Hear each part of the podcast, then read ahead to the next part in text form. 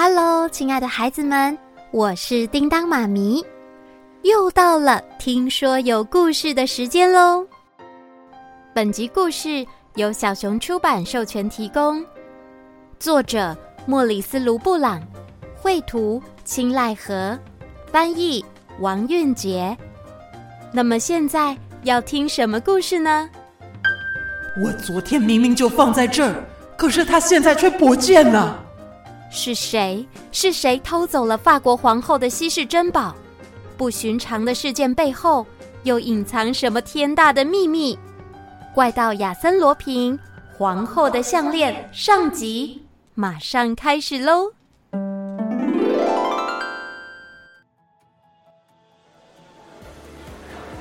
这一天晚上，在巴黎的卡斯蒂亚宫内，特别的热闹与喧嚣，音乐、美酒。还有上等的佳肴，几乎全巴黎的富豪、政商名流都聚集在这里举行热闹的派对。看怎么样啊？嗯，找时间。每个嘉宾们都盛装打扮，所有的女士们也都穿金戴银，非常的华丽。嘿嘿嘿，你们看，那就是德勒伯爵夫人珍妮啊！她脖子上那条项链，难道就是传言中的？一定是的，你看那些钻石，要是我也有一条，该有多好啊！在这场派对上，有一位女士，珍妮夫人，特别吸引众人的目光，原因来自于她脖子上那条出了名的皇后的项链。项链上那一颗又一颗的钻石，在灯光底下会发出璀璨的光芒，非常耀眼夺目。珍妮夫人，你真美啊！原来这就是皇后的项链呐！我第一次看到这么大的钻石呢。哈哈哈！谢谢你们的夸奖。德勒伯爵看到妻子成为众人的焦点，非常得意。那可是我花了毕生的积蓄买下来的呢。在他眼中，妻子戴上这条项链以后，就像当年的法国皇后一样耀眼动人。德勒伯爵夫妇。他们住在塞纳河畔旁一栋历史悠久的豪宅里。老公，我们差不多该回家了。哎呀，今天又这么晚了，啊，走吧，走吧。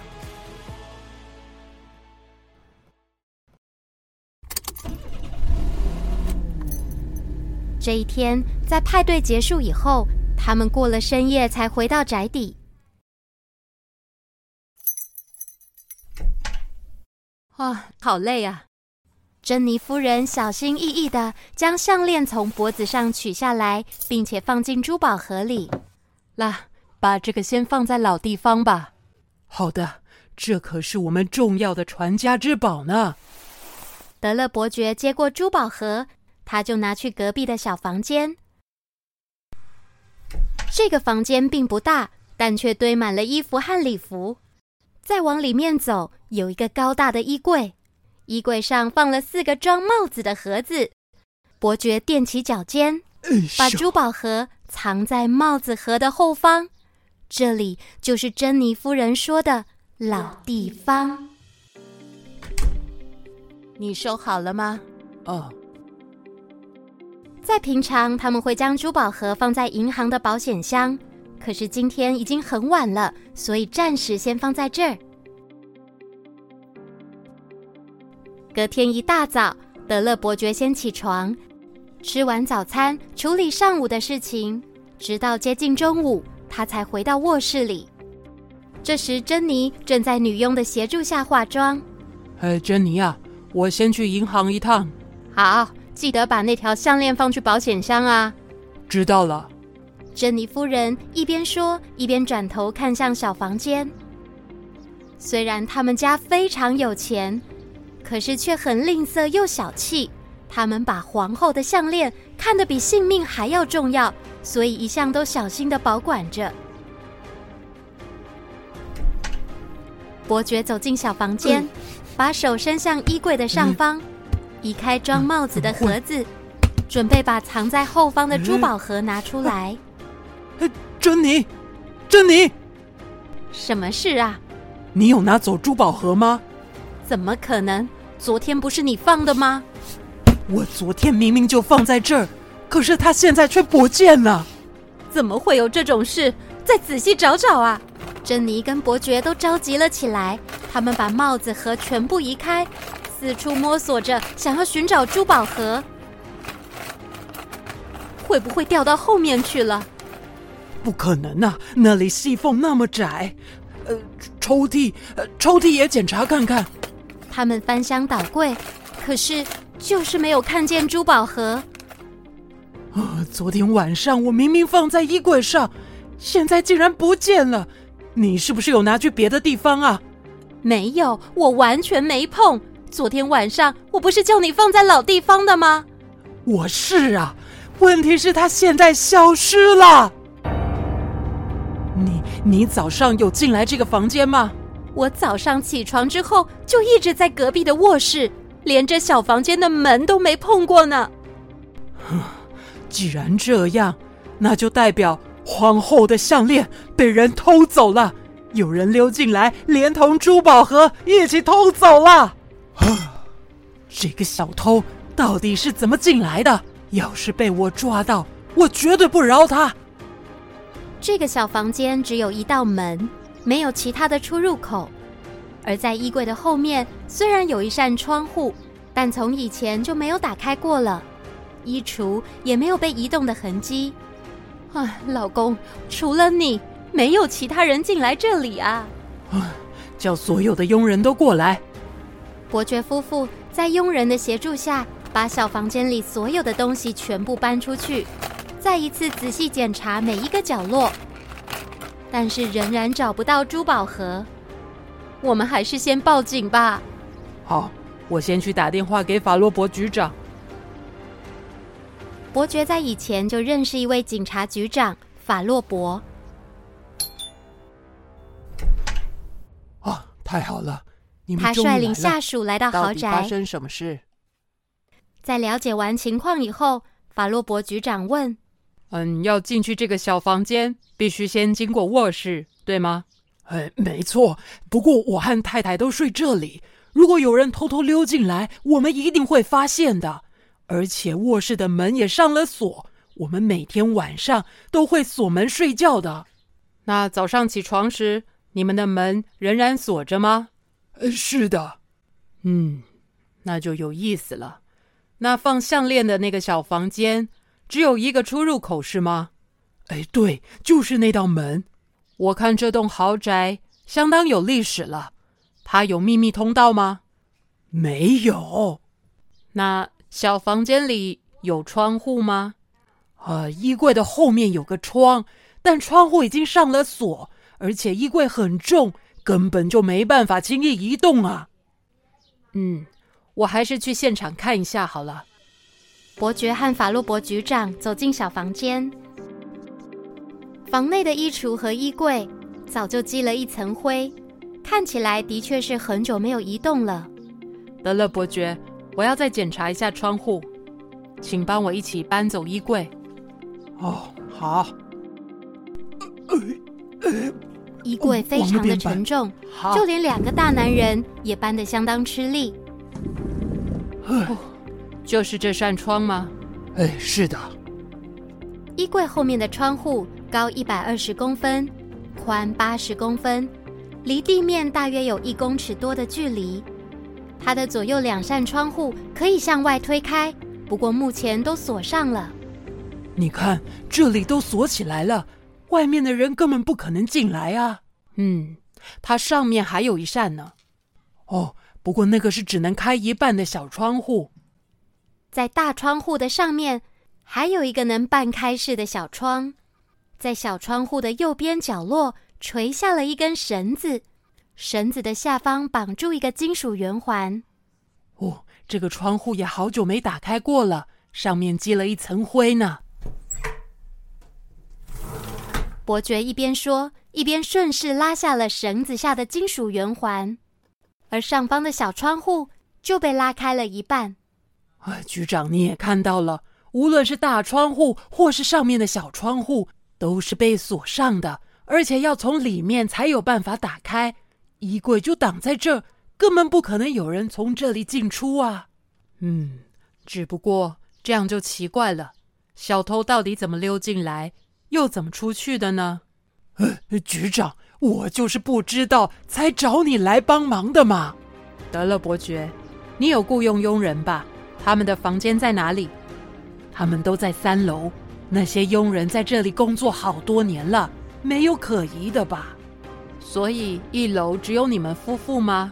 哦，还有安利叶和他儿子劳尔，他们就住在走廊最里面那个房间。他们又是什么人呢？呃，局长，安利叶是我以前学生时代的朋友，他的家世很好，不过爱上一个穷小子，就和那个男人私奔结婚了。结果啊，她的丈夫没多久就不幸过世了，她一个人没钱照顾独生子，她为此伤透脑筋，所以我们就收留他们啦。那珍妮夫人，他们住在这里多久了？嗯，我想想啊，大概呃三年多了吧。夫人，你真是一位心地善良的人呐。啊，局长您别这么说，我只是尽一点微薄之力而已啦。那我再请问一下，珍妮夫人，安利叶知道你昨天晚上参加派对时有戴上皇后的项链吗？当然知道啊，他还协助我一起穿上礼服呢。嗯，不过局长，难道你怀疑是安利叶偷的吗？不，我目前还没有怀疑任何人。不过这种窃案往往是内贼、家人或是佣人所做的。我们在办案过程中经常遇到这种事，我要去其他房间看看，就先从安利叶太太那里开始。法洛伯局长汉德勒伯爵走进安利叶母子的房间。哦，请进。安利叶正在缝补衣服，也许是因为生活很辛苦，她满脸疲惫，看起来非常憔悴。在他身边有一个大约六七岁的小男孩，他就是安利叶的独生子劳尔。伯爵先生，请问发生什么事了吗？这位是法洛伯局长，你要老实回答他的问题。嗯，是的。安利叶站起身来，露出非常纳闷的表情。现在可能有窃贼躲在家里。窃贼？怎么会有这么可怕的事？这时，法洛伯局长巡视了安利叶母子的房间，他感到非常的讶异。奇怪，他怎么会住在这种房间呢？伯爵夫妇的卧室非常富丽堂皇，可是安利叶母子的住所却非常的破旧又简陋。这里只有一个房间，看起来好像原本只是个仓库。地上没有铺地毯，也没有暖炉，床单到处都是破洞。桌椅也相当老旧，甚至有点摇晃。天哪，这算是个房间吗？就连安利叶母子身上的衣服也很破旧，上面还有许多补丁。嗯、呃，法洛伯局长来到安利叶的面前。夫人，请问你知道皇后的项链吧？当然，那是很有名的项链。那你最后一次看到那条项链是在什么时候呢？嗯，昨天，因为昨天帮忙夫人穿晚礼服，也有为夫人戴上那条项链。不过今天早晨，项链连同珠宝盒消失不见了。不见了？那么贵重的东西？安利叶小姐，从昨天晚上到今天早上这段期间，你有听到任何奇怪的声音，或是看到什么可疑人物吗？呃。应该是没有，呃，你这里有扇窗，不好意思，借我看一下。法洛伯局长走到了窗户前。难道窃贼是从这个窗户爬过去的吗？从我们的窗户？不可能有这种事。昨天晚上，我和儿子一直都在这里，没有看到任何人进来啊。是吗？是啊，而且。放珠宝盒的那个房间，窗户不也是关着的吗？你怎么会知道珠宝盒在那个房间呢？呃，因为夫人之前说过，晚上都会把珠宝盒放在那个房间。啊，安利叶回答完以后，好像突然想到什么似的，他露出非常紧张的表情。难道我被怀疑了？妈妈，劳尔，乖，没事啊。安利叶把儿子拉到身旁，紧紧的抱着他。劳尔也一脸担心的抬着头看着妈妈的脸。伯爵看到这个状况，他立刻对法洛伯局长说：“呃，局长，我想安利叶应该是不会说谎的。哦，既然你这么说，那就这样吧。我要再去其他的房间调查。”然后，所有到场的警察在法洛伯局长的率领下，详细调查了德勒伯爵的豪宅以及豪宅内所有的佣人。可是，他们既没有找到皇后的项链。也没发现偷项链的嫌疑犯。警察也详细调查过安利叶，他无依无靠，来到伯爵家的这三年期间，只有外出过三次，而且每次外出都是帮忙伯爵夫人办事。在这窃案发生后，安利叶一直待在豪宅内，也就是说，即便是他偷了项链，也不可能藏在豪宅外的某个地方，或是交给其他人呢、啊。那到底是谁呢？在法洛伯局长向其他佣人调查后，他发现伯爵夫人平常尖酸刻薄，尤其经常故意挑剔安利叶。呃，呃，局长啊，这件事你可别说出去啊！其实珍妮夫人很小气，脾气又很暴躁懒惰，对我们呐、啊、都很苛刻。安利叶太太温和善良，工作也努力。可是夫人对她百般嫌弃，亏他们以前读书时还是同学呢。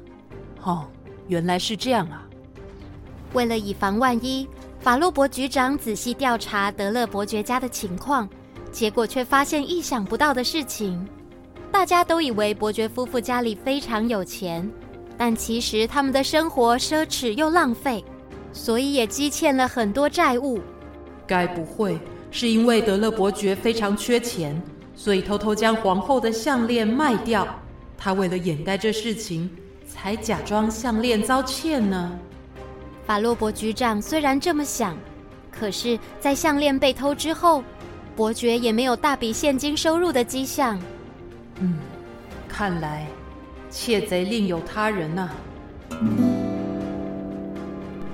稀世珍宝。皇后的项链失窃的消息很快就传遍了大街小巷，而原本借钱给德勒伯爵的人纷纷上门要求他还钱，还钱，还钱！你借了这么久，是该还我们了吧？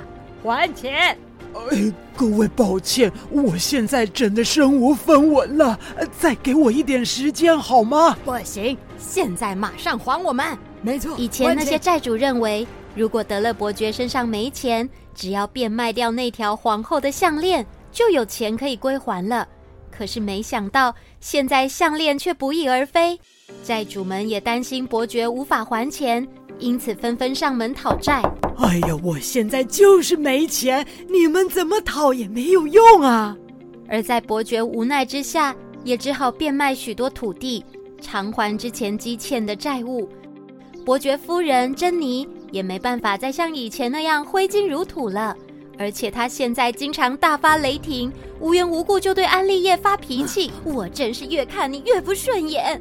最后，终于将他们母子赶出豪宅，滚！你们通通给我滚！